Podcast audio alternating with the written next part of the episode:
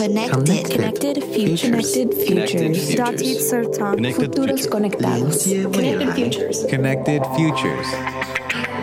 At the intersection of business, technology, and people is Connected Futures, your guide to business success.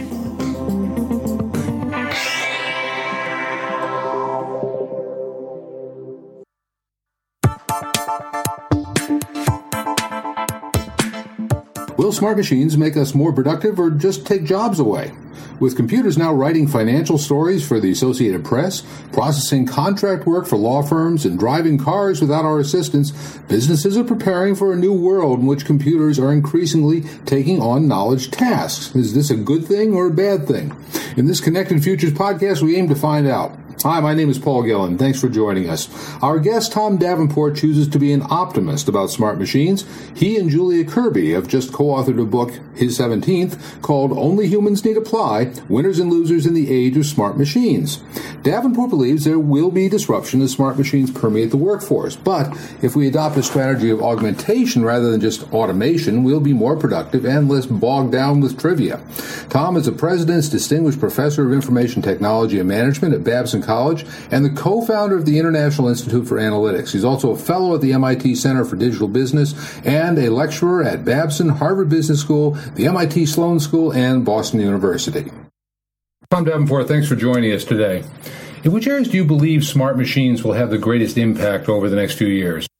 You find a lot of pieces of smart um, technologies in a whole variety of things. I, I, had breakfast with a guy this morning who uses machine learning for cleaning up and integrating data within an organization. And um, I was talking recently with an organization uh, sort of a startup in the Boston area that uses AI for wealth management. But yeah, the AI is sort of in pieces, and I, in a way, I think that's probably going to be more successful than the hugely transformative things like autonomous driving. And in a way, that's what we're seeing with autonomous driving. The initiatives that involve full autonomy seem to be a bit at risk right now, and the automakers keep making their vehicles smarter and smarter, but uh, don't really want to encourage people to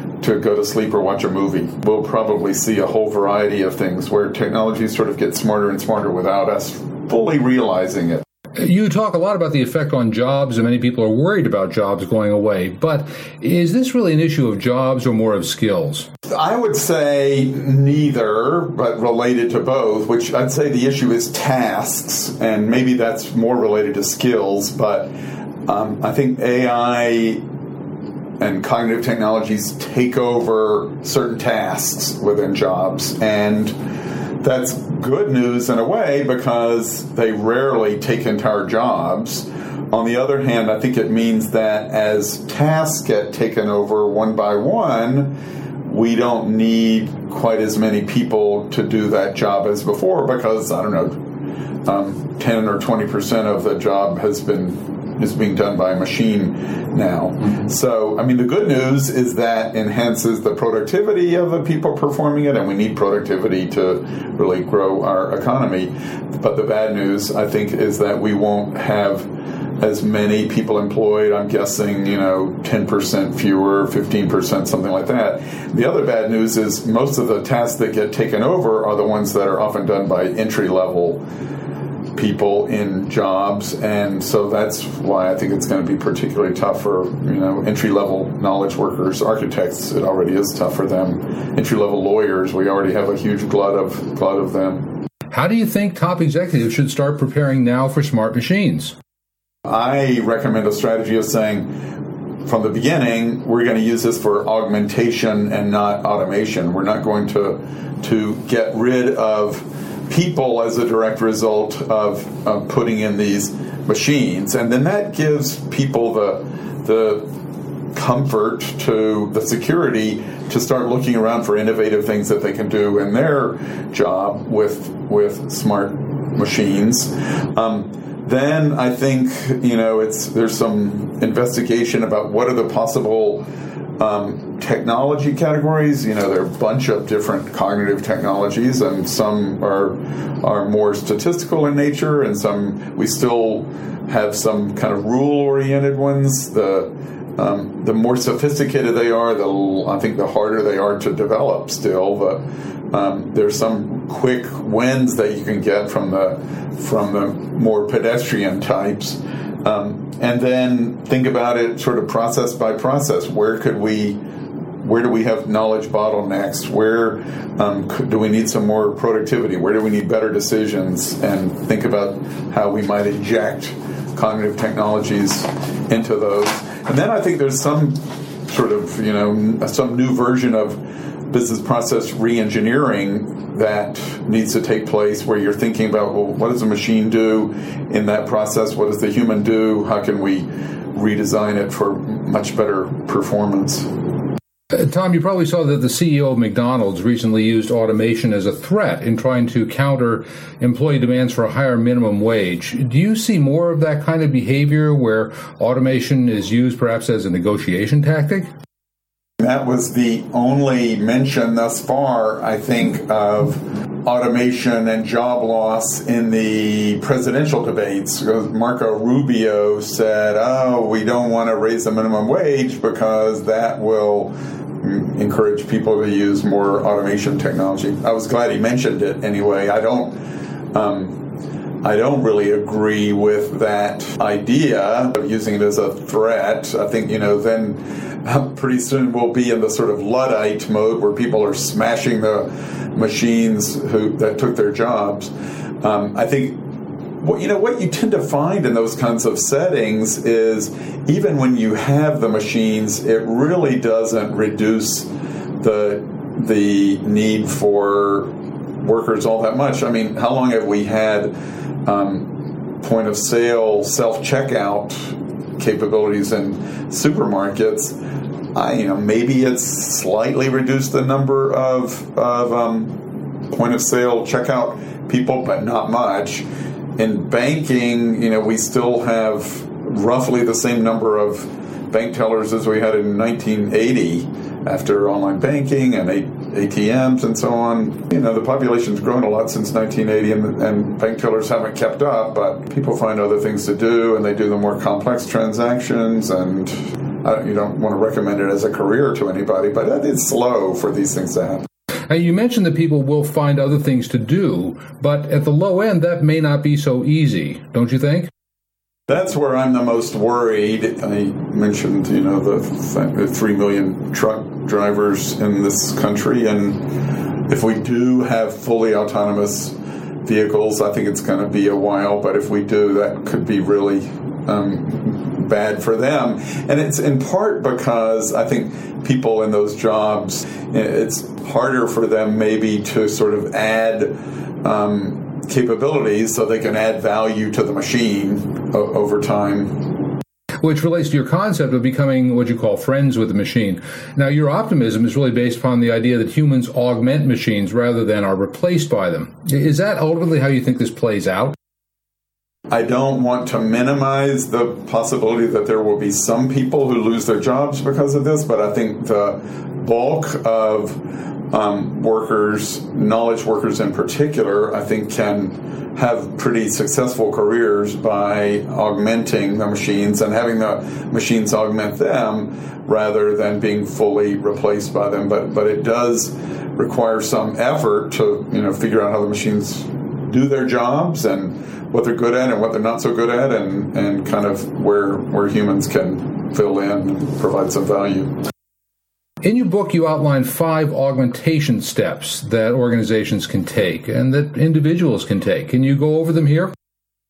There are three steps, augmentation steps, that are uh, around working with machines, and two that involve sort of an in run around them. The, the three that involve working with include stepping in, which is sort of the core of the augmentation um, idea, where you you work with the machines closely day to day, They're your kind of um, partners in, in doing the day to day work. You know their strengths and weaknesses, and you step in when they have a problem, and you gather data for them, and you know so so on, make them your your direct colleague. Stepping up is sort of a managerial role, looking at how's the outcome of this automated process working. And I think of a hedge fund manager who who where all this stock and bond trading is done by machine, but somebody's got to look at the entire portfolio and say, how's this working and are we succeeding? Uh, do we need, need more or less automation? And then finally, in that category, they're stepping forward, which is building the machines of the, of the future that, that people will use. Um, mostly a vendor oriented set of roles, I think. And then um, they're stepping aside and stepping narrowly that are the non um, machine centric kinds of jobs, stepping aside, doing things that machines aren't and aren't likely to be very good at. Um, highly empathetic jobs, highly creative jobs, and very unstructured jobs. And then stepping narrowly is doing something that is in such a small niche that even if it could be automated, chances are good that nobody would bother. Um, I first read Boston Globe story about a guy who buys and sells or connects buyers and sellers of Dunkin' Donuts franchises, and I thought that's that's a good stepping narrowly role. Uh, Tom, what skills do you think hiring managers should be looking for today as they look to build a work for, workforce that can accommodate this change?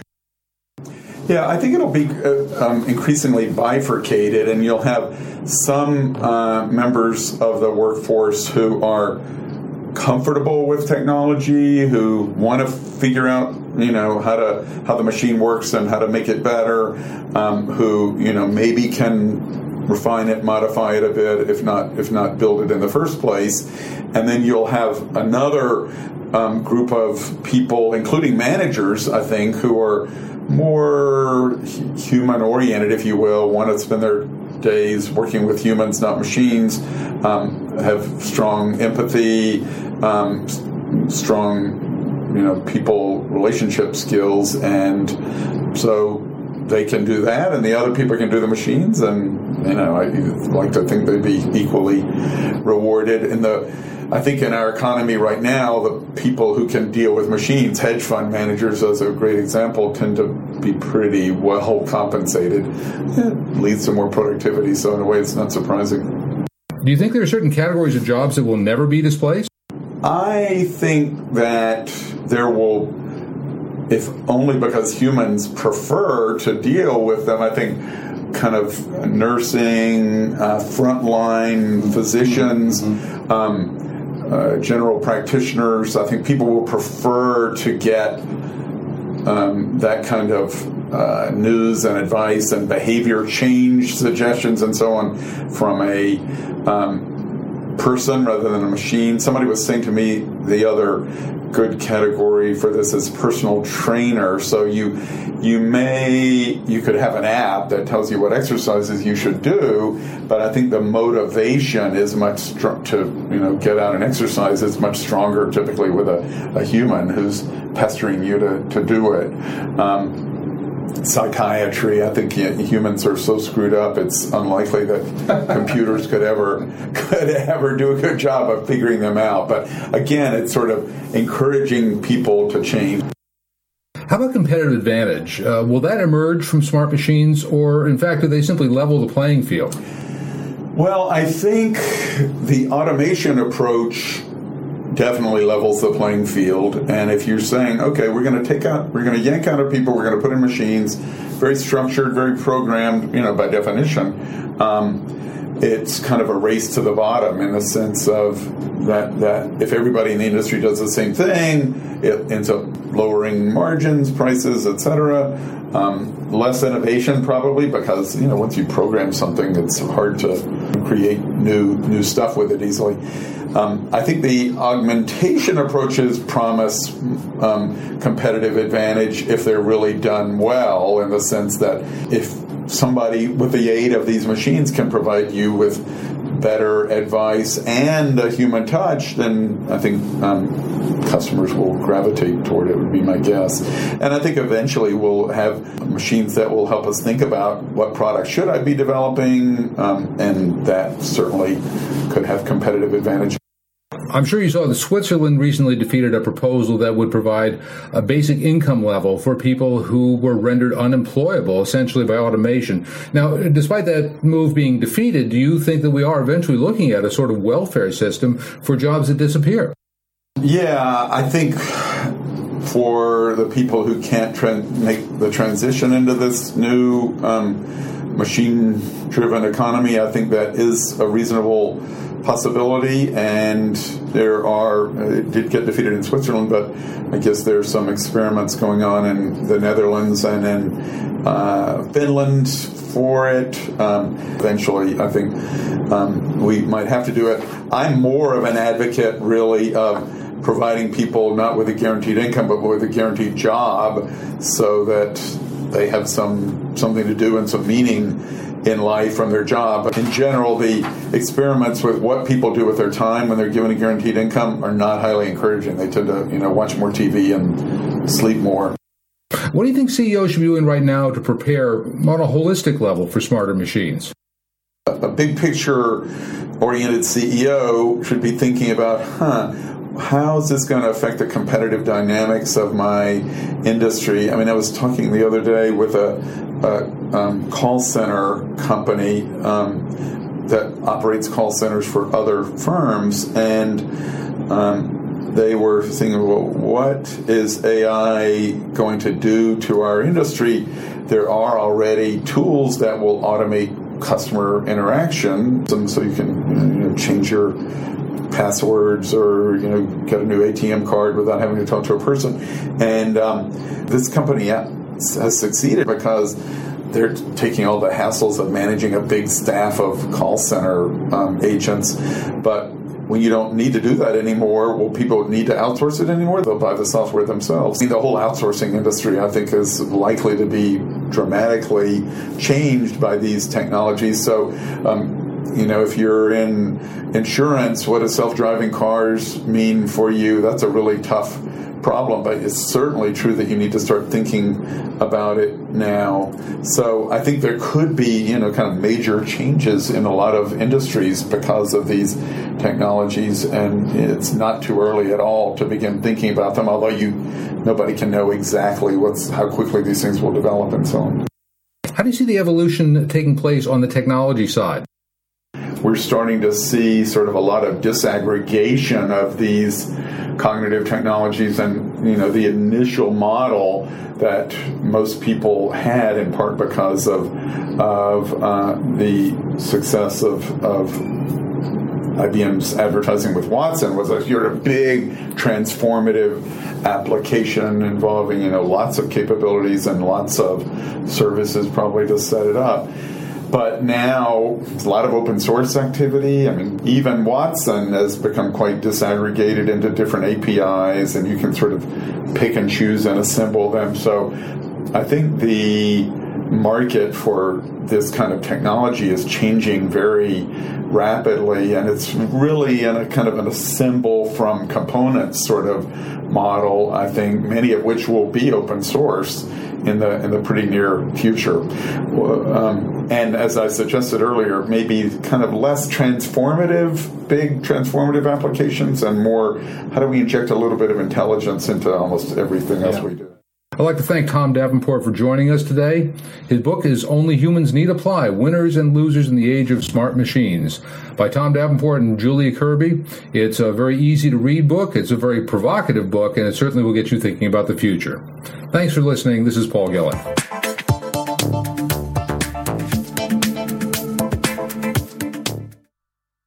For more insights, analysis, and the voice of thought leaders, go to the Connected Futures online magazine at connectedfuturesmag.com.